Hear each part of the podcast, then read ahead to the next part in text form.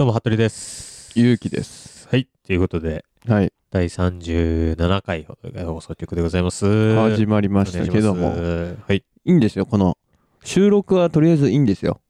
はいはい。え？違うんですよ。今この家、えーはい、私の私たちのシェアハウスで撮っていますが、はい。君今日、はい、何か忘れたことありますよね。えー、な、なんかありましたっけ？うん。あの、はい、エアコンをつけて家を出てきましたね。はい。はい。はい。電気代がかかるんですよ。はい。どうしてくれるんですか？ださあ言ったじゃんだから、その、うん、ね、うん、毎週泊まりに来てるし、うん、俺昨日の夜もさ、うんまあ、昨日の夜はその俺がつけっぱにして寝たわけじゃないけど、うんうんうん、昨日の夜もつけっぱで、そうだよ。でシャイさんちょい切れだったじゃん今日朝。うん。で。ね、トロチ家出てるとき、うんね、仕事行くときエアコン消しててねって言って言ったよ。で俺バタバタで出てって、うん、もう家出て、うん、あの郵便局あるじゃん、うんうんうんうん、郵便局のとこで気づいて、あそこから戻ったらもう遅いじゃん。そうねそうねそうね。その時点ですぐ、うん、あのこの家住んでる他のやつに連絡して、うん、ごめんエアコン消すの忘れたもう、はい、そいつから聞いたもんな。俺はもう情報をすぐ来ますから。シェイさんが怒ってるかなと思ったから、うんとりあえず先にそいつに、うん、その毎週泊まってるし、うんね、その戒めのも込みで今日だから帰り電気代置いていくわって言ったら、はい、なるほどね、うん、いやいいよって言われてそうだよ電気こっちは別に電気代を払ってほしいわけじゃないんですよ、はい、いや違うその俺は、うん、そのなんていうの友達の家に泊まってるって頼まれたのに消せなかったという自分への戒めも込みで、うんうんでいくらごひゃくえんせんえん、うんうんうん、だから今日置いていこうっていや違う決意しながら帰ってきた。いらないんですよ僕はその、そのやっぱ誠意をねあ見せてほしいわけですから陳謝してほしいと。そうですそうです、うん、謝ってほしいんですよこっちは、うん、いやだから謝った上で置いてくよだから俺は、うん、いやいらないお金なんかいらない金銭的問題じゃないこれは。あお金いやだからこんなさ金なさすぎるって俺らいやそうだそ俺私は誠意が見たいんですいや払わせてくださいってさそのさエアコンつけ忘れたとかそのごひゃくえんとかでやるも押し問答じゃないんだって。規模が小さかった規模が小さいって、うんはいうん、ごめんなさい、ね、エアコンつけ忘れ、はいはい、気をつけます、うん、気をつけてください、はい、気をつけます、はい、いいですよ、はい、許しましょうそれさ、はい、こんな話でささんぷんも使ってる場合じゃないんだよ。いや結構使ったな、うん、話すこといっぱいあるんだから今日そうだよ、うん、ね後半ねまた今週もバチロレッテの話もするし、うん、はいはいはい、はい、しますね、はい、前半はね、うん、その K-ポップ の話をしたいんですよ今週は、ね、そうだね、はい、K-ポップ の夏が来たっつうことでね、うん、ただでさえ毎年夏さ K-ポップ、うん、いろんなねそうだよ盛り上がりグループがさ、うん、一斉にねあの曲出して、うんね、おあのオリコンみたいなやつがさ戦争になるしなるなるなる。その中で、うん、その エックスジー っていうね エーベックス からデビューした日本のグループが、うんうん、日本の音楽番組全然出てないのに、うん、韓国の音楽番組出て K-ポップ のグループとね互角に渡り合ってバズってるみたいな。ちょっと待ってでそのねえー、ちょっと待って、はい、あのこれオープニング明けに話すやつ早いよちょっと早いですか、うん、ダメだよ焦っちゃって、うんうん、このラジオお互い暴走しないでお互いちょっとエアコンの話、うん、ここでされると思わなくてちょっと、うん、ちょっと動揺しすぎでパニクっちゃった、うん、一回ほどかい放送局って言ってから話してパニクっちゃった落ち着いてね、うん、気をつけてこれもそのオープニング話し始める前に話して話してオープニングオープニングトークねこれいつになったらラジオうまくなって俺らマジではいじゃあ今週も始めていきましょう。はいほどかい放送局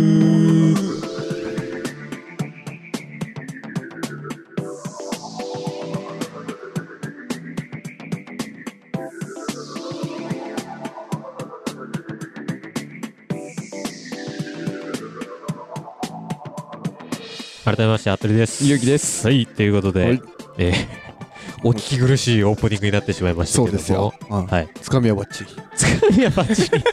聞いてないんじゃないもう誰も、はい、まだついてきてくれはいはいということで、うん、ちょっとねさっきちょっとオーバーラップしてしまいましたけども、うん、今週のお品書きといいますかはいはいはい、はいはい、今週は、えー、前半、うん、我々の定期的に話しております K-ポップ の話をちょっとしましていいんじゃないいいんじゃない後半戦でまた、うんえー、バチロレッテだいななわですか今週はボリューミーだだいななわの振り返りをちょっとしていきたいと思いますので い, おーおーおー、はい、いいじゃないですか今回まあまあまああのー目安をね、多分ちょっと今回は概要欄に書くと思います、ねうんうんうん、バチェロレッテの話聞きたくてこのラジオ覗いてみたよみたいな人もしいれば そ,、ね そ, ね、そっちから聞いていただいてもいいですし、うんね、K-ポップ 我々好きでね、うん、あの定期的に K-ポップ 今これが熱いみたいな話してますけども、今回ちょっと K-ポップ 興味ない人でもおって思うような内容だと思いますので、そうなんですよ、はいうん、まあまあまあ、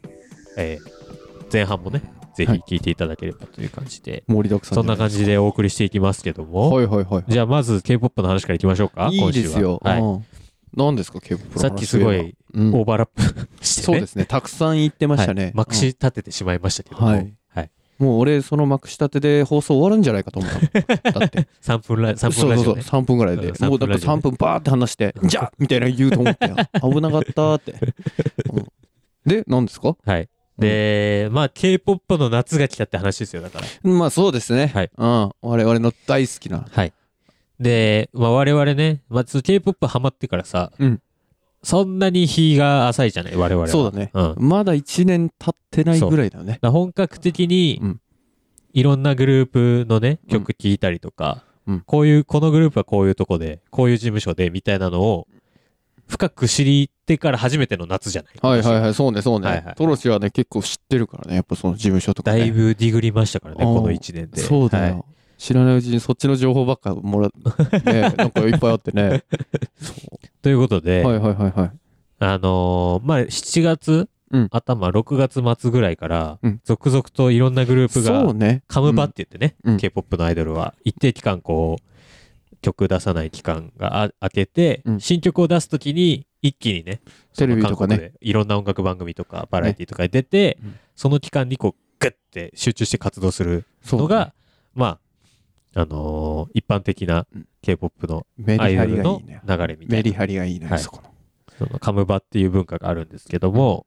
うん、夏は毎年それが一気に集中するっていうまあやっぱ夏だからね、はい、それが夏の風物詩うん、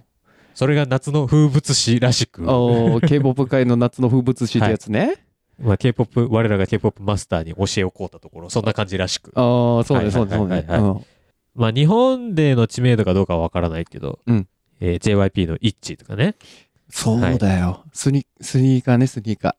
ースニーカーですねスニーカーですねスニーカーとか、えー、ステイシーあえー、大 K-ポップ 戦国時代みたいな回で話したね、うんうんうん、その事務所はそんなに大きくないんだけどだ、ね、実力がエグすぎるグループとか あ, あ, れのあれ大好きだよ今、はい、あとまあ我々デビュー前から見守っておりますケプラーねガールズプライベートからオーディション番組から生まれたグループとか大好きだって、はい、とかまあ、うんえー、クイーンダム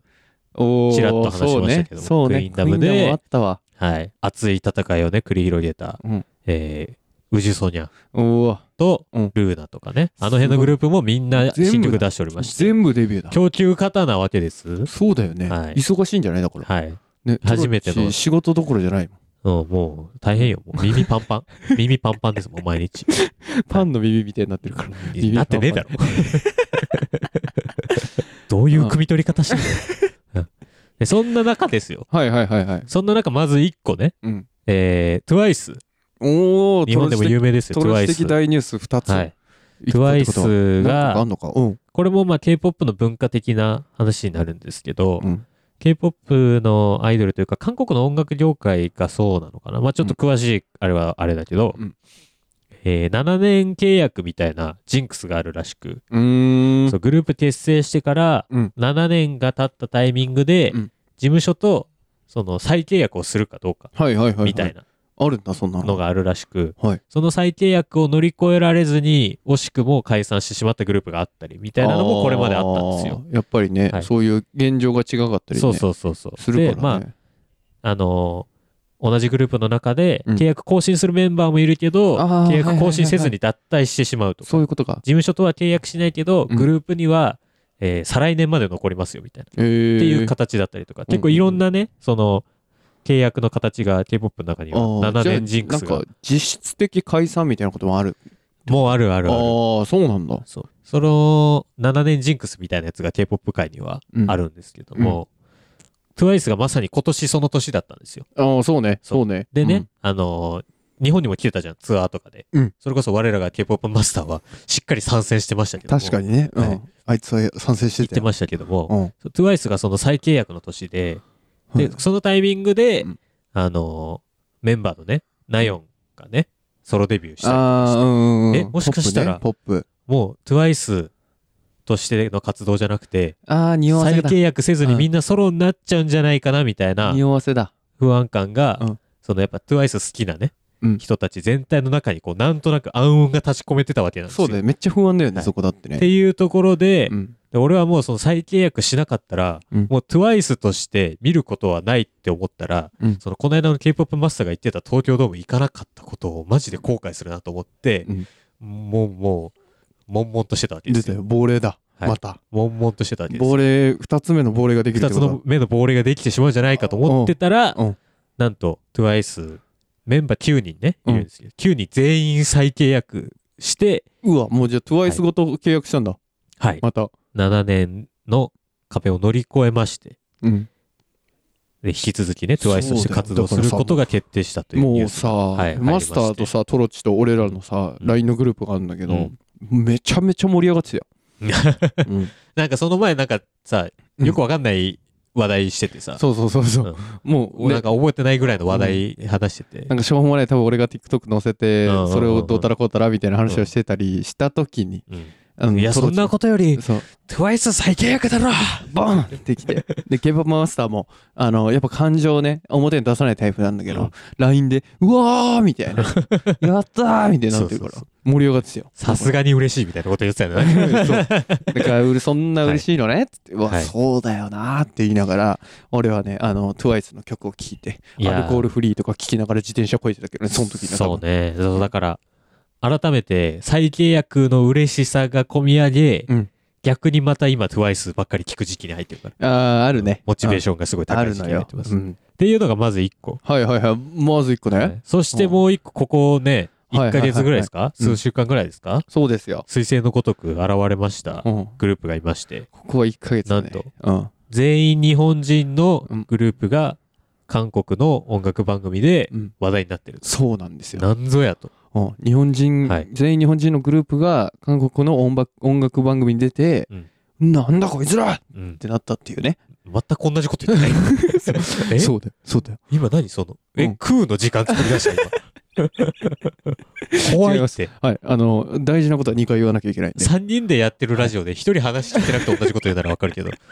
ふたりでやってるラジオでそれ怖すぎるって、うん、あの第にかいめは大事なことはにかい言わなきゃいけない、うん、それもにかいめだねで、で、何ですか、はい、はい、何ですか、はい、でそのグループが、はい、えー、日本のね、うん、音楽事務所 エーベックス からデビューした エックスジー っていうグループがねいまして、そう、あ、はい、歌うとこだったそ, その エックスジー がセカンドシングルなんだよね今回出した、そうなんだよね、そのマスカラっていう曲が、うん、えー、韓国でねそのマスカラのリリースをきっかけに、うん、日本の音楽番組とか全然出てなかったんだけど、うん、韓国のねそれこそ K-ポップ のアイドルが毎週ねあのいちいとかを競ってる音楽番組に突如ね、そう出演し始めまして、出てきたんで突如、はい、そこでえー、なんとバズる、バズってると。そうだよ。で、曲自体もすげえかっこいいんだよね。うん。うん、めちゃくちゃかっこいいんだよね。で、しかも、全員日本人なのに、うん、韓国で、バトルフィールドをね、韓国でやってるっていう、ね。そう。で、しかもなんか、うん、その全員、エックスジー のメンバー全員は、はい、もうネイティブで英語を喋れるっていう。はいはいはい。そうね、で、もう韓国語も喋れるし。曲の歌詞も、そうだから英語と日本語。あ、違う、英語と韓国語がねそうそうそうベースになってて、そうでもう今回のマスカラはもうほぼ、うん、ほぼっていうか多分全部かな、全部英語なのかな、ほぼフレーズで韓国語入ったりとかしてたね、うん、で日本語はもうさよならぐらいしか入ってないみたいな、そうそうそうそう、でもうそれはなんでかっていうともうガチガチに海外に向けて作るために、うん、あのなんか エーベックス の社長の切り抜けを見たんだけど俺は、はいはいはいはい、あの エックスジー をごねんかけて育てたんだよ、うん、っつって、はいはいはいはい、だからもうそこに売り出す、世界に売り出すために、うん、こう韓国K-ポップ を経由して売り出すためにごねんかけて育てた子たちなんだっつってドーンって出てるから、もうすごいよね、 エーベックス の看板だよ、もう狙いど狙いまあ狙い通りじゃ狙い通りというか、そうそうそうそう、ね、その、うん、やっぱ エーベックス ぐらいさすごい事務所がそうで長い年月買ってて、うん、組み立ててきたプロジェクトで、そうだしかも先年ファーストのデビューシングルじゃなくて、うん、セカンドで急に頭角を現しバズりまくるという、うん、なんかすごいもうあれはなんか、うん、その戦略のうちなんじゃないかなって思うほどのあれよねっていう凄さもありつつ、うん、そうでしかも日本人として何が嬉しいって、うん、そのまあ活躍してるのももちろん嬉しいじゃない、はいはいはい、その曲の中で、うんね、そのマスカラっていう曲で、うん、そのメインボーカルのね、うん、子がチサっていうメンバーの人と、おーおーおー、えー、ジュリアっていうメンバーのねメインボーカルふたりがいるんですけども、こう日本人の音楽好きというか、うんまあ、一般的な音楽通ってるJ-ポップ 通ってるみたいな人しか多分分からない感覚だと思うんだけど、はい、そのメインボーカルふたりが、はい、マジで声がめちゃめちゃ エーベックス なんだよね。そうだよそうだよもうめちゃめちゃ エーベックス めちゃめちゃ エーベックス な何をどうとか具体的に言うことはできないけどめちゃめちゃ エーベックス で歌ってるんだよ。そうそうそうそうだからそのなんて言うんだろう、その トリプルエー のね、うん、あの俺らの青春時代を支えた トリプルエー の、うん、あのふたりね女性メンバーふたりとかそうあのガールネクストドアとかねはいはいはいはいはい、はい、世代すぎるから、はい、そうその、うん、エーベックス の女性アーティストで、うん、めっちゃ歌うまい人の声質だなっていうのがめちゃめちゃ分かる歌い方なのふたりとも。透き通ったそうそうそう透き通ってるけどめちゃめちゃはっきりしてるみたいな、そう突き抜ける高音みたいなのがあって、うん、で俺はもうそれがそのマスカラが、うん、そのリリースされた時に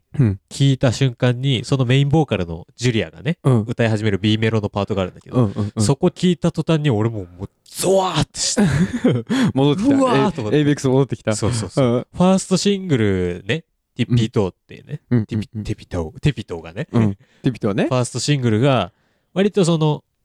クールな感じの曲だったのに比べて、そうねそうね、今回のマスカラがその結構エネルギー全開っぽい、うん強めだよね、かっこいい曲だったから、うん、その B メロ聴いた瞬間に俺もう震え上がって、うん、俺もさ K-ポップ の女の子たちの、うん、あのかっこいい曲大好きだから、そうねああ大好きだからもう一瞬で終わった。もうはいはいこれはもうおにぎり B 確定でーす終わりましたーもうずっと聴いてるもんあれキモ ディージェー いるじゃんキモ ディージェー はいこれ リピ確定でーすそうだよそうだよ、そんなグループもね、うん、突如彗星のごとく現れまして、そうだよ暑いんだ今、はい、夏のごとく暑いんだよ。また一段階ね K-ポップ 熱くなってきてますんで、はい、興味ない人もねちょっとねその エーベックス っぽいっていう感覚だけでも分かってほしいから、そうねぜひね、うん、聞いてほしいね エックスジー のマスカラ、うんうんうん、てかもしかしたら、うん、何かしらの エスエヌエス やってると絶対に流れてくるから、あ確かにね、あ聞いたことある聞いたことあるってなってるかもしれない、いるかもしれない、うん、音楽好きだったら、うん、それこそ多分今 Spotify ね、まあ、俺ら Spotify ベースにいつも使ってるけど、うん、Spotify の多分東京スーパーヒッツみたいなプレイリストとか、うん、その日本のねチャートみたいなやつだと多分、うん日本の人気の曲今人気の曲集めましたみたいなプレイリストだと結構入ってるの便利したから、そうだよね、うん、ぜひね絶対聞いたことあると思う、はい、ちょっと聞いてみてほしいですね、はい、ということ、ところで、うん、そんな感じで、はい、K-ポップ がね、うん、な K-ポップ は夏が熱いっていうことで、そうだよ熱いよ、はい、まだまだこれからね、うん、それこそ少女時代とかうわブラックピンクとかそうだよとんでもねえグループがまだまだこれからカムバする予定らしいので、マジかよ引き続きねもうついていけねえや、あとなんかケプラーが日本に来るとかいうニュースも入ってきたし、ついてついていきたい、うん、それはついていきたいよついてくればいいじゃない別に曲を聴きああ行くよ行くよ、うん、っていうところでそうね、はい、いやちょっとさっきのエアコン代請求しようかなあかごめん足しになるかなステッカーグッズのステッカーとか買えるからさ払うって全然いいて水かけろ堂々巡りしますから、ねはいはい、ということでまだまだ引き続きね、うん、K-ポップ 熱冷めやらぬ我々でございますので、うん、まだまだ行きますよ、はい、ちょこちょこ話していきますけど、はいはい、皆さんこんばんはこんにちは、私お願い補足担当いたします、どうもどうも小柳さとしです。誰よねまあはい、ということで後半戦です。後半戦です。はい、後半戦は、はい、まあ前半ね、お品書きみたいな感じで言いましたけど、うん、今週のバチェロレッテ。そうだよ、はい。めちゃめちゃ楽しんだバチェロレッテ。今回のバチェロレッテジャパンは。お、来た。始まった？始まってないね。ちょっとえ印象的なセリフ出てこなかった。ということで、え今週も後半戦はバチェロレッテのお話をしていきたいと思います。そうだよ。今更新されてます。Amazon プライムでね、うん、更新されてます。バチェロレッテシーズンツーが、はいはいはいはい、えー、いよいよ佳境に入りまして、今何話だっけな？だいななわ。えー、今日はだいななわの感想を、そうね、はい、そうね、お話ししていきたいと思います。はい、だいななわまでのネタバレを含みますので、はい、あ、違う、まあ、あ、そうね、ななわだ。はい。うん、まあ、ななわまでまだ見てないっていう人は、うん、ぜひ見てから。そうですよ。はい。聞いていただければっていう感じで。はい、えー、いやー、まあ今週はね、うん、いよいよもう、さんにんに。そうだよ。もう一人一人の実家に、ね、そう、はい、実家に行くっていう、さんにん残ってる中の一人一人の実家に行って、うん、親と話す会。そうね。ですよ。バチェロレッテが、はい、えー、参加者の人のご家族に会いに行って。はい。そこで、まあ、また一人ね、最終的には落ちちゃうんですけど、うん、そう今残ってるさんにんのご家庭にね。そう、さんにんともよかった。もう、めちゃめちゃよかったね。で、まあ、一応おさらいしますと、はい、今残ってる候補者が、うん、えー、プロバスケットボール選手、はい、えー、我ら、ね、ここ、バチェロレッテ実況を始めてから、うん、ずっと、ずっとしてますよ。はい、ずっとしてます。長谷川圭一さん、はい、通称長谷さん。長谷さんよ、長谷さん。はい、残ってまして、はい、もう一人が、えー、ジェイデンとはマクスウェル、ああ、ジェイデン、ジェイ、ジェイデン、ジェイデンか、うん、ジェイデンとはマクスウェルこと、うん、ジェイですね、はい、ジェイですよ、はい、ニュージーランドのラグビー選手ですね、はい、うん、はい、と我らダークヒーローと呼ばしてもらってますけども、そうです、はい、ダークヒーローの、はい、最強の男、はい、佐藤マクファーレン勇気さん、そうですよ、のさんにんが。今最終的に残ってまして、残っててその中から一人落ちてしまうという回ですね、はいはい、っていう回だったんですけどもだいななかい、はい、でまあそうね、そのさっきシャイさんも言ってたけど本当にさん組ともそうだよ、めちゃめちゃ良かったんだよね、めちゃめちゃ良かったよ、うん、もう最初ね、うん、その千葉のね、うん、海岸にJ が佇んでいるところから始まり、はいはいはい、そうね、はい、うん、最初 J だったんだよね、だからその、うん、ラグビーボールをこうね、ポーンポーンとしてて、 そ, そしてタイのね、うん、そうだから今週分から実家に行くから、うん、タイのチェンマイから帰ってね、戻ってきた少し時間が空いて、うん、日本でね、そうだよ、はい、お話が進んでいくわけですけども、その時にね、やっぱ、はい、J が髪を切りました。そうなのよ、 あ, あれがめちゃくちゃかっこいいのよ。え、なんか、なんか憑依してるなんか。いや、憑依してる。大丈夫、大丈夫。もう、安心して、安心して。めちゃくちゃかっこよかったよ。そう。うん、その、髪も切ってさっぱりして。さっぱりして、あの、ラーメンマンのごとく後ろだけ残して。結んでたね、後ろね。そうそうそうそう。うん、っていう感じのね、はい、あの、もう、J しか似合わない髪型だったよ。確かにね。マジで。あんま、日本人がやって、様になる感じじゃない髪型。うん。ね、で、うわ、うわ。めっちゃ美女進、美女進化してるやんとかね。そうそうそうそう。同性だけど。そんな話をして。うん、でね、その海岸で話をして、はい、で、あの、じゃあ家に行こうかっつって、はいはいはい、家に行ったわけですよ。まあその海岸のね、ところもすごい良かったけどね、二人で、うん、あの海岸沿いにね、あるベンチに座って、二人で話をして。あれも良かったよ。うん、そこでね、うん、J がお父さんに向けたね、手紙を読んで。あれマジで。っていうところから。泣くて、はい、あれは。そっから、えー、J のねご家族に会いに行くわけですけども、はいはいはいはい、えー、J はあれなんだよね、お母さんが、ね、うん、海外にいらっしゃるということで、そうそうそうそう、 J が小さい頃からお世話になってるホストファミリーに今日は会いに行きましょうっていうことで、多分まあ、うん、そのね J が多分小学生とかそれぐらいから、うん、多分そんぐらいから行ってるよね、写真的に。だからそれぐらいから日本に来てたってことなんだろうね、うん、うん、その時にお世話になってたご家庭に、うん、お邪魔しまして、そこでね、ホストファミリーの方と、えー、ホストファミリーのお母さんと、息子さん、長男の息子さんと、J と、バチェロレッテの尾崎さんよにんでね、うん、あの、会話、会話というか、顔合わせをしたんですけども、いや、そこがね、めちゃめちゃ感動したな、俺。J がマジでいいやつなんだなとか、そう、家族を大切にするんだなっていう深い話を、そのホストファミリーの人からのお母さんからされて、はいはいはい、でだからもうその J の生みの親であるお母さんからも愛されてるし、うん、ホストファミリーのお母さんからも愛されてるっていう J がもうすごいなっていう、ね、だからかあったけえと思ってろくわまででさ、うん、感じてたその J の人に対する優しさとか、うん、思いやりとかね、うん、途中ちょっとマクファしか見えてない時間もありましたけど、そうそうそう、うん、マクフバチェロレッテの趣旨が変わってて、はい、趣旨変わってそう、はい、マクファを倒しに行くフェーズ入ってたけど、ガチンコマクファファイトを一人でやってる時間もありましたけどまあその本来のね、うん、J の人間性というか、うん、の人が見えたというか、そうだよ、うん、人も見えつつ、そのホストファミリーのご家族もめちゃめちゃ素敵なんだよね、うん、だからもう、ね、バチェロレッテバチェラーシリーズバあるあるなんだけど、うん、あのー毎回その家に行くと、うん、あ、もうここでいいじゃんって思っちゃうね。もうここじゃん、うん、もう J じゃんじゃんっていう一発目からね、一発目からね思いましたけど、陥りまして、まだまだありますよ、はいはい、J だけじゃなくて、そうなんだよね、うん、そう J 以外のそのマックファーと長谷さんのねご家族にも会うっていう回だから J がねトップバッターだけだったんだけど、うん、一旦尾崎さんとね、うん、えー、お別れをしまして、そうですよ、はいはい、で、まあ、尾崎さんは、うん、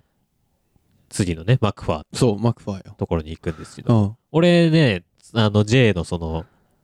家族訪問するところで一番好きだったのはその、うん、パチロレッテの尾崎さんが、うん、じゃあねって言って、うん、見送った後に、うん、そのホストファミリーの長男の、ね、人が J に向かっていや緊張しすぎだよみたいなあれ、あれよかったよなそうあれを残してあれを全部見えたよねあそこでね、うん、J の人間性と、うん、そのバチロレってねそのかける、うん、その緊張してるんだろうなっていうのと、うん、その関係性、ね、ホストファミリーとの仲のいい関係性、ね、そうそうそうそう、仲の良さみたいなのも、うん、なんかあの一瞬に全部詰まってる気がして、あれよかったよな、俺はうわ今のめっちゃよくないってすごいあれめっちゃよかった、言っちゃったね、うん、あれだってな最後の最後俺らもさじゃあねって言ってるから、はいはいはい、気が抜けて油断してるわけじゃん、そうそう、あそっか次あるから J はここに残るんだぐらいの感覚で言ったら、そうそうそうそう、お兄さんがね、うん、いやもう J で緊張しすぎだよみたいな、うわーつって俺何ね感情動かされてるのか分かんないけど、ね、あそこめちゃめちゃ熱かったよね、いやめちゃめちゃ良かったね、でもいや J でしょっていう感じで、うん、次のね、うん、えー、我らがダークヒーローマクファーのところマクファーのところに行きましたよ、場面が変わるわけなんですけども、うん、でマクファーもまたね、うん、えー、お母様が海外にいらっしゃるということで、うん、まあ最初はね、えー、ご家族じゃなくて、うん、マクファーが、えー、今プロで活動してるチームのジェネラルマネージャーの方 ジーエム が来た、はい、あの池田二郎さん二郎さんねあんなに二郎さんって似合う人がいるんだってぐらいなんかスタジオでも言ってたけど、確か二郎さん、ね、っていうぐらいの二郎さんね、うん、そうそう、二郎さんじゃなかったらマジで申し訳ないけど、え二郎さんだった、あ二郎さんだった、うんうん、そうそう、二郎さんとマクファーと尾崎さんのさんにんでね、うん、そのバスケデートしたんですよ。でもですよ、はい、ちょっとね嬉しいことがありまして、嬉しいことあの、はい、マクファーもやっぱ緊張するんですよ、おうおうおう、であの二郎さんが、はい、じゃあ俺パス出しするよつって、うん、はい、じゃあお願いしますつって、はい、パス出しをしてるわけですよ。でフリースローラインから、はい、マクファー打ちます、え、うん、全部外れます全部外れちゃうんです緊張してるんですマクファも緊張するんだって、そんなマクファ嫌いだったっけダークヒーローって話はしてましたけど、まあまあそうだけどね、うん、いや違うんだよ、ことごとく入ってなかったね、そうそうそう、うん、やっぱマクファも人間なんだなっていう、こう、いや確かに、ね、マクファの人間味がこう後半になるにつれて分かってくるっていう、そうそうそう、だからその俺らさ、うん、先週も言ったけどその、うん、かわ可愛げそうそうそうそうっていうかさ、うん、そのマクファーのね、うんうん、最初ね前回は、うん、あのストールンローズを巡りあ巡る戦いの時に、うん、いや俺は待つ姿勢だからストールンローズなんて行かないよって言ってた、うん、その 何, 何時間後かに、うん、俺が行きたいって言うから、うん、いやいや焦ってるやん、いや焦ってお前焦ってんじゃんみたいなね、うん、あと、うん、あのクーさんのね、うん、あれでなだめられて、うん、納得してないけど一応戻るみたいなね、そうそうそう、ね、首をかしげながらね、うん、だから素直なんだろうなみたいなのがすごい、そうまっすぐだよね、そのね、うん、まあ、今回で言うとそのフリースローがね緊張しちゃって全然入らないみたいな、うん、ところもありましたけど、うん、でも後半はねちゃんとスリーポイントラインからね、はい、パサッってね入って、めちゃめちゃかっこよかったなあれ、うん、だからまあそういうところで、うん、マクファーの、うん、あのそのかわ、まあ、可愛げというか人間味っていうか、ね、人間味がねすごい見えて、うん、俺はすごいあそこめっちゃ良かった、ね、いや、良かったよね、うん、でそのチームでね、うん、そのマクファがこれまでどういうね、そのバスケに対する情熱みたいなところとか、うんね、もうもうなんか二郎さんがね最初から話してくれて、話してくれて、あ、マクアってこの性格になったのは、うん、やっぱりそういう最初からだったんだみたいな、そうそうそう、ね、そのバチロレッテでこそ、うん、その暴走気味なところとかね、うんうん、そのまあ周り考えろよってね、兄貴こと安倍さんに言われてる時もあったけど、うん、だそういう人間性がそうやっぱ何に対してもまっすぐだから、まあ、そうそうそうそう、だからただそれが土俵が変わってバチロレッテっていう風になっただけであって、うん、なんかマクファー自体のスタンスは全く変わってないんだなって思ったよね。人間性的な。そのバチロレッテに参加者尾崎さんしかいないところじゃない世界に一個、うんね、広がったからこそ、うん、そのマクファーの人がより広く見れるようになったというか、うん、ジーエム のおかげだよだから、うん、二郎さんね、うん、そのあそこはすごい良かったな。そうだよ、うん、でその後ね、うん、だからねあのマクファーの家に行って、うん、お母さんとテレビ電話ですよ。お母さんとねそう、うん、テレビ電話するんだけど、うん、もうこのお母さんありでマクファーありみたいなね。そうそうそうそう、お母さんは、うん、もうめちゃめちゃキャリアキャリアウーマンっていう言い方今の時代どうなのか分かんないけど、うん、そのめちゃめちゃその働くお母さんっていう感じでね、うんうんうん、そうだよそうだよ、そうそうそう、もう多分俺の予想は、いや私がお金とかなんとかするから、うん、あなたは好きなことやりなさいっていうタイプだと思うぐらいのお母さんだから、うん、マクファーもパワフルだけど、うんうん、わこんなパワフルでエネルギーにあふれたお母さんだから、うん、これぐらいまっすぐな、うんね、情熱があるマクファーに育ったんだなっていうのが分かるすごいお母さんで、そうそうそう、うん、でその尾崎さんともさ、うん、そのなんて言うんだろう、まあ、尾崎さんはそのマクファーの家族ほど激しくはないけど、うん、なんとなくそのフランクな雰囲気に包まれて、うん、結構楽しく喋ってた感じもすごいして、うんうんうん、そうなのよね、うん、なんかそこでね楽しく話したり深い話をしたり、うん、でなんならねこうビジネスをしてるお母さんですから、はいはいはい、その話もできるななんて ね, ね話をしてて、うん、ふたりで盛り上がってて、あのマクファーそっちの系みたいな感じあ, った、ね、あ, れあれはねちょっとね、うん、よかったよあの光景 は, あ, あの光景は、うんうん、あの一瞬でやっぱあのお母さんのこと好きになる感じだったもんな、うん、そうそうそうそう、その一瞬で好きになるような明るさを持ってるお母さんだった、うん、そうあの見ればわかります皆さん、う、うん、あこれだあ分かった言ってる意味がそうそうそうなるからね。でそのマクファンのとこもすごいさ、うん、なんていうんだろう、これまでその感じてたマクファンに対する違和感みたいなことの理由もなんとなく分かったというか、筋がと通ったっていうか、うん、マクファンはやっぱ筋が通ってんだなっていう風にね、うん、再確認っていうか、まあ、俺らはねちゃんと気づけた、そうそうそうそう気づきもあったし、うんそのお母さんみたいなね、お母さんとか二郎さんとのね、その会話を通して人間性みたいな部分も見えたから、そうだよ。でこの時点でもうね、うん、いやまあえ、まあ、これ J、うん、え J と両方いいぞみたいな、ねうん。いやママクは、うん、悪くねえなつって、うん、あのマクが飼ってる犬も可愛いしなつって。そうそうそうワンちゃんも登場しまして、はい、で次ですよ。で我らが本命の最後が、うん、まあ我らが本命ね。長谷さん、えー、長谷さん、長谷川圭一さんになるわけなんですけども、はい、長谷さんはなんて言ったって地元が新潟でございますから、おー、はいはいはい、新潟ですよ。尾崎さんがね、うん、実際新潟に赴きまして、そうだよそうだよそうだよ、はい、うん、足を運んで、うんえー、最初長谷さんがね待ってる、うん、あれもなんかあれも良かったよ。いやだからまあ俺らが宮城出身だからってのもあるけど、あの田んぼの中にあるでけえ体育館の感じね、そう懐かしいよ俺らも市民体育館みたいなさところで待ち合わせしてね、あの二人の会話聞いた？何ですか？あ知らないでしょ、僕はちゃんと覚えてますよ、はいえー、寒い寒いだよねっつってあれ長谷がこんな感じだったか長谷さんみたいなこなれてきてんなみたいなね。そうだよ。俺はあれあれ嬉しかったな俺。なんか、はい、でその後よなんか体育館でその後ねもうバスケに入りまして、うん、ふたりでね白い息をねもうそうそう寒いから、ね、寒いから新潟冬でもういつなんかなって思うぐらいのね、うん、まあ冬終わり春先ぐらいなんだろうなっていう感覚だったけど、うんうんうん、白い息を吐きながら、うん、ふたりでねバスケをしました。そうだよそうだよ、うん、あれも良かったよもう。良かったねすごい。でめちゃめちゃ良かったあれはね、うん、あのやっぱね最初のねできるみたいなバスケできるって言ってたよね、はいはいはいはい、みたいなさ、うん、こうやってみなよ長谷さんだけがオザをいじれるのよね。そうねあそこの状況できんのみたいなそう言ってやったら、うん、尾崎さんめっちゃシュート入るし一発目から一発目からねはみたいななんか雰囲気がめっちゃ良かったじゃんそうそうそうあれねそしたらもうなんか、うん、なんて言うんだろうそのカップルで、うん、その体育館自由開放みたいな日に体動かしに行こうかみたいな感じの風景にも見えたし、うん、もうねそのノリだった、うん、でしかも、うん、あの勝負ねあのー、ありましたね勝ったら、はいまあ、長谷さんが勝ったら、はい、小沢のことを呼び捨てにする、はい、で小沢が勝ったら、うん、プレゼントを用意するみたいな、はいはいはい、戦いがあってありましてでその戦いの内容がよ、うん、あの小沢がボールを取られるか取られないかっていう対決なんだよ、はい、あの時の小沢めちゃくちゃ可愛いめちゃくちゃもう最後ルール無視してねボール抱えてテクテク歩くところでしょそう、うん、めちゃくちゃ可愛くてもうためんだよ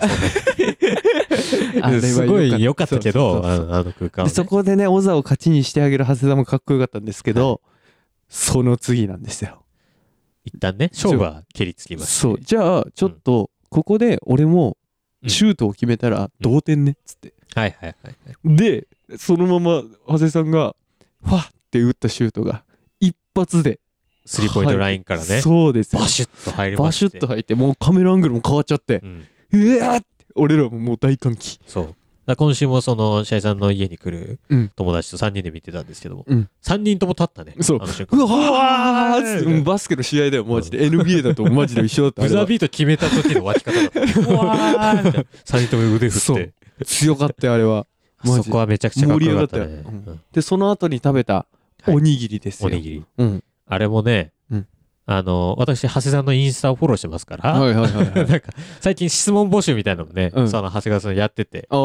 見たんだけどあれ新潟でめっちゃ有名なバスセンターっていうね、うん、ところあの黄色いカレーとかがすごい有名なところがあるんだけど、うん、あそこに入ってるおにぎり屋さんで、うん、ちゃんとねあのチェンマイであのスパでね約束してたそうスパで約束してた、うんその新潟の美味しいお米食べに行こうよっていう約束をね守ってちゃんと新潟の地元のおにぎり屋さんのおにぎりをハセさんとね尾崎さんふたりで食べるんですけど あ, あそこも良かったなそこもねなんかあの、うん、マジであのカップルのピクニックですあれはそうね総じてやっぱり、うん、なんて言うんだろう前ふたりも、うんね、ご家族と会って、うん、ですごくフランクなねフランクというかそうそうそうそう優しい家族だったから、うん、すごい雰囲気良かったんだけど、うん、やっぱり長谷さんとふたりの空間になると、うん、いっこ尾崎さんがそのテーマじゃテーマのあれじゃないけど、うん、鎧脱いでる感じがすごいするっていうかそうするするするそれがすごいね、うん、伝わってきた空間だったなあそこはそうでその後によ、うん、あのみんなで会食ですよはいはいはいああでその後に長谷川家の皆さんと、うん、えー長谷さんと尾崎さんで、うん、食いに行くってやつだけどね、はい、あの時のみんなガチガチみんなガチガチだった逆にね家族と会ったら逆にみんなガチガチっていうそのそうめちゃめちゃちゃんとしたね多分新潟の旅館かどっかのね、うん、そうだよねそうだよねご飯屋さんなのか分かんないけど、うん、そこで、えー、長谷さんがしかも家族の中で一番喋んないらしいそうそうそうそう最終的にその弟さんの奥さんのそのね、うんあの芸能活動してらっしゃったねステファニーさんだっけ、うん、そうそうそうそうだと思うが、えー、尾崎さんと実はお仕事したことがあってっていうのでね、うん、でいろいろね質問とかで話を回してくれて義理の妹さんが回すそうだったよなでもさその時の良かったのがさ、うん、やっぱハゼさんはバチェロレッテの中で成長してきたじゃん、うん、はいはいはい、はい、それを親もびっくりしてるっていう、うん、はいはいはいそうなんか圭一はそんな人じゃなかったけど、うんやっぱりそんぐらい好きなんだみたいなので、うんうんうん、もう親側もびっくりして褒めてくれてたのはそう、ね、あれはねやっぱ小沢的にもポイントめちゃくちゃ高いと思ってる、はいはいはいはい、やっぱりっていうのもありつつ、うん、やっぱね俺はね今回そのさんにんの、うんまあ、家族ねそれぞれの形で会いましたけど、うん、一番心に響いたのはやっぱりその長谷さんのお母さんと尾崎さんがふたりでね、うんうんうん対談してる時にでそのお母さんとさふたりで話すみたいなのも、うん、多分長谷さんのやつだけだった、ね、そうねそうね、うんうん、だったんだけど、うん、その結婚するとして、うん、ここまで長続きするのって、うん、なんかその長続きする秘訣って何ですかみたいな感じの質問をした時に、うん、やっぱりでもやっぱ好きだからっていうのをね、うん、長谷川さんのお母さんが言ってて、うん食らったよね俺らそこで。うわっつって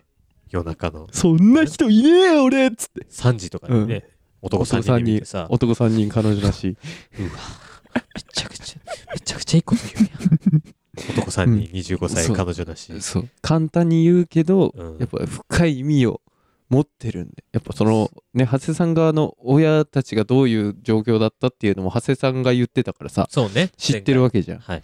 だからそういう中でもその窮地に立たされた中でも、うん、ずっとふたりで頑張ってきてた頑張ってきて支えてこれたのは、うんまあ、やっぱ好きだからじゃないですかねそれが好きだからじゃないって言える力それはもういやあれよかったなもう取るち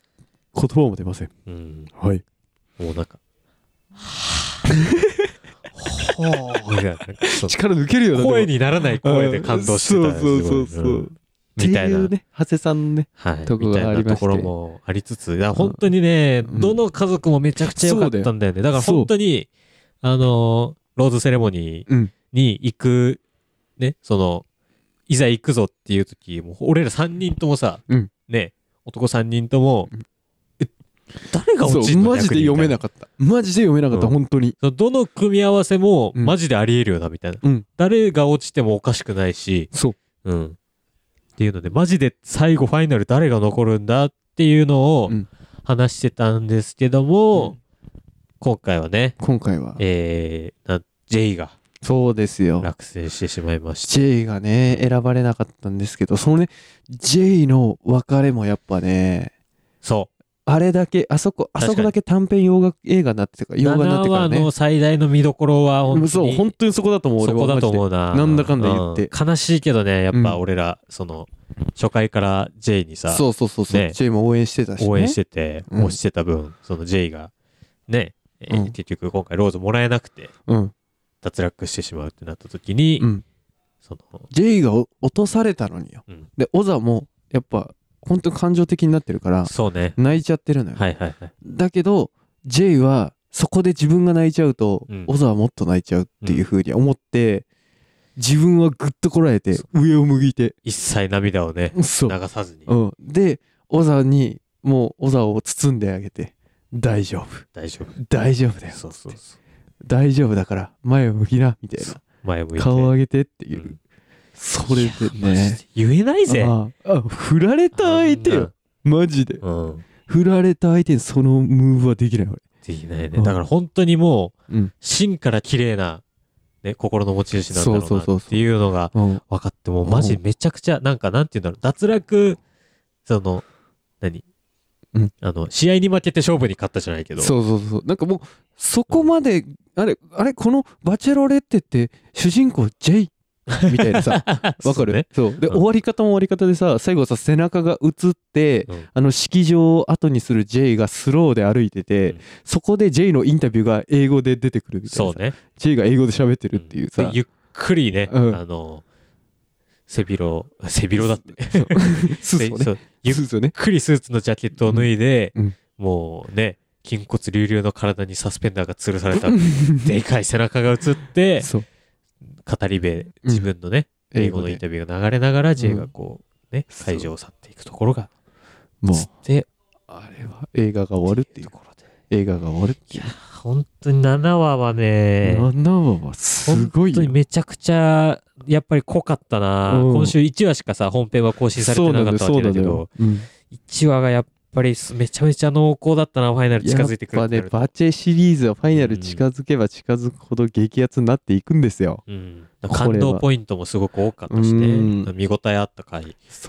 たなもう本当に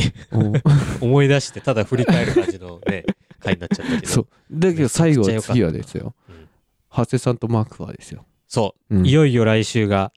えー、ファイナルの更新、うん、最終回でそう、そうなんですで、ま、どっちかみたいなさことはやっぱあるじゃん、はい、で私あのやっぱねこの時期トレンド入りしてるツイッター大好きですから、はいはいはい、あのいろいろバチェツーでいろんな意見を見たんですよ、うん、その中でうわーって、うわーって思ったのがあって、はいはいはい、バスケという土俵は同じですよふたり、ね、マクファーと今回もねそのマクファーが最初バスケのね、うん、コートで待ち合わせして、長谷川さんも体育館で待ち合わせしてふたりともバスケをね最初にやってから家族に会うっていうコースだったけど、 そ, そこでふたりが大きな違いがありました、はいはい、マクファ、はい、俺のバスケを見てっていう感じで、はいはい、シュートを打ってるとこ、ね、そうですよ、はいはいはい、それに対して長谷さん、はい、バスケを一緒にやろうよ。あーなるほど、これはもう確定なんじゃないかそこに違いがそこに差があると。そうなるほどね。そこのやっぱふたりの立ち振る舞いの差がどう出てくるかっていうのが俺の中では多分来週はもう楽しみポイントだと思って。でも予告の煽り方もまたすごかったからな。そうだよ、予告はね、うん、最後にもう多分もうオザも選べなさすぎてオザが退場するっていう一回。そうあれ、うんえそうえ尾崎さんがえみたいな、尾崎がもらえなかったみたいな、一瞬あり、うん、ますますねちょっとワクワク、そうだよ、ね、期待と不安を煽られる予告で終わっていきましたけども、うん、いやー濃かったな、濃いよ濃いよ、えーうん、バチェラーも濃かったけどこの収録も濃いよ、もう濃いね、うん、よんじゅうろっぷんだよね、うん、前回のさんわぶんと同じぐらいしゃべっちゃったそうだよ、いやー、うん、よかったな。そうだよ、でもバチェ界はやっぱ濃くなるべきで、濃くなるべきだね、うん、うん、まあそうだよ、あのはちわはね、あの安倍さんがラッパーだったっていうのと、ね、あの俺たちのゴージャスが頑張ってたっていうのでもうそれで終わりでいいです、うんはい、であとホラガイが面白かったっていう、俺は個人的に好きだったっていう、キラさんね、そうキラさん没収されたからな、うん、やりすぎてね、はい、そんなところですね、うん、はいはいはい、そうですよ。まああと J がねやっぱ、うん敗退して、うん、ね久しぶりの再会みたいな感じでね、うん、また出てきて、ね、かっこよすぎたっていう、ね、感じですよ、はいうん、以上ですね、以上ですよ、はい、いいあのもうやっぱゴージャス積極的に岡村さんに絡んでいってたのが俺はすごくね、あそうね好きでした、うんはい、俺はねやっぱねあの出しゃばりすぎかなって思う人は思うかもしれないけど、うん、俺はやっぱあんだけ、うん、ねあの参加者の人いっぱいいる中で、うん、そのバラエティにちゃんと走ってるみたいな姿がすごくあって、そうそうそう、うん、ゴージャスのね姿勢はねいいよね、誰目線なんだって話だけど俺はやっぱゴージャスがね一番、うん、沢井さんが一番良かった。まあでも俺はね意図してないで、うん、バラエティ向きになった安倍さんが良かったな。いや安倍さんもめちゃくちゃ良かったよ、うん、ついに直接会うことができたあの安倍さんとさ岡村さんのね、うん、あの喋りがやっぱよかった。でまさか安倍さんラッパーだったっつってねいろいろいろいろ出てくるもんだって安倍さん、いや面白すぎたな、まあはちわもね、まあはちわはそんなところですよだから、うん、スタジオトークですよ、はい、以上ですね、はい、はいはいということで来週いよいよファイナルですよ、うん、いやー、うん、楽しみでしょうがねえでば、ね、あでも あ, あれですよねシャイさんあの、うん、何やら、うん、バチェロレッテ更新日に、はいはいはいはいはい、例によってまだあの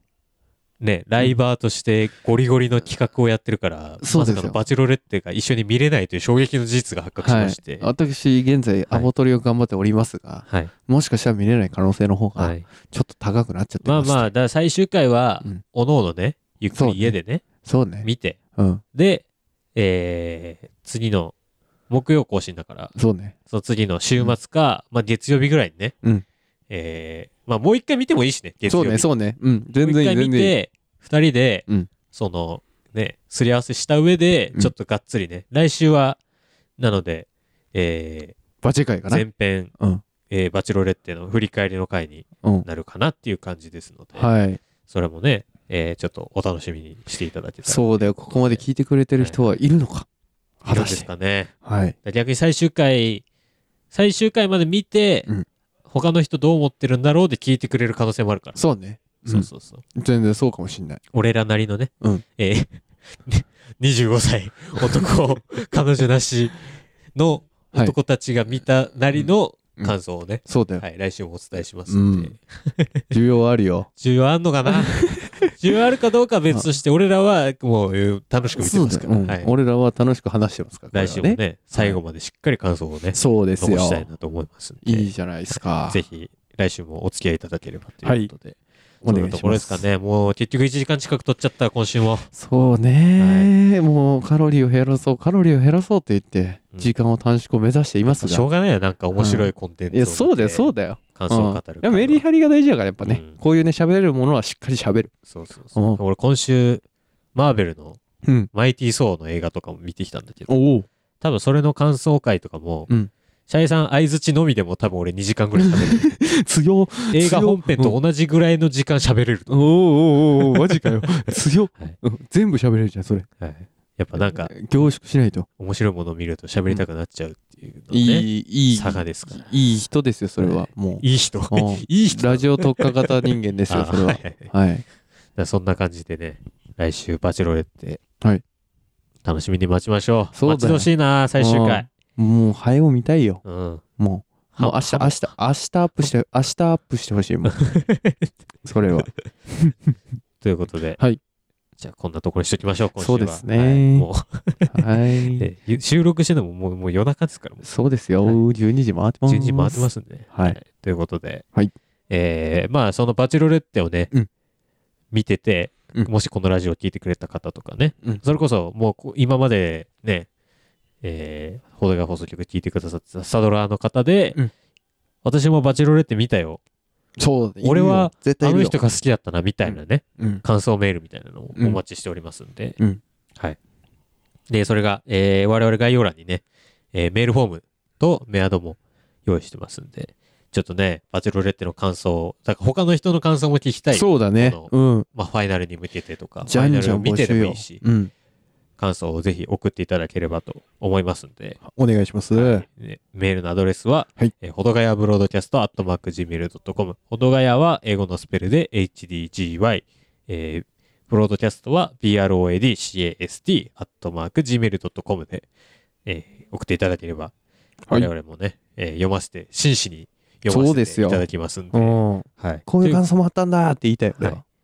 それでえそのあれを読んで、うん、あこういう考え方もあったんだねあこういう感想もあったんだって言いたいめっちゃにじゅうご男ふたりの凝り固まった言い方じゃない、うんそうね、意見がだそ、うん、ツイッターでねハッシュタグ見ただけでもめちゃめちゃいろんな意見があって、うん、おーってなったのでそうそうおもろかった、ね、ぜひ気軽に送っていただければ、うん、あとまあねそのバチェロレッテツーのね、うん、ハッシュタグね、盛り上がってますけど、うん、ぜひほどがや聞いてくださった方はハッシュタグほどがや放送局でねも入れてバチェロレッテツーも入れて、はい、入れてつぶやいていただければそうだよ、はい、ぜひ感想共有していきたいなと思いますんで、はい、よろしくお願いします、ね、お願いしますね終わりましょうか終わろうか、はい、あ喉ガスガスもおもうめちゃくちゃ喋ったよ喋っちゃった誰なんだなんかちょこちょこ今日変なやつ憑依してたなやだな、うん、分かんない乗ってきてるかもしれないから乗ってきてるかもやめてねアフタートークにじゅっぷんしゃべるあそうアフタートーク我々、えー、YouTube にアフタートークやってます、はい、随時本編と、うんえー、YouTube でしか聞けないアフタートークを、うんまあ、過去回からねさんじゅういっかいぐらいからちょこちょこえー、更新してますんで、はい、ぜひそちらもねチェックしていただければということでお願いします、はい、ツイッターとかで全然告知してないからもうとんでもない再生回数になってたからぜひ、うん、そちらもチェックしていただければということで見られたら奇跡のレベルはい、はい、ということでここまでのお相手は服部とゆうきでしたさよならねー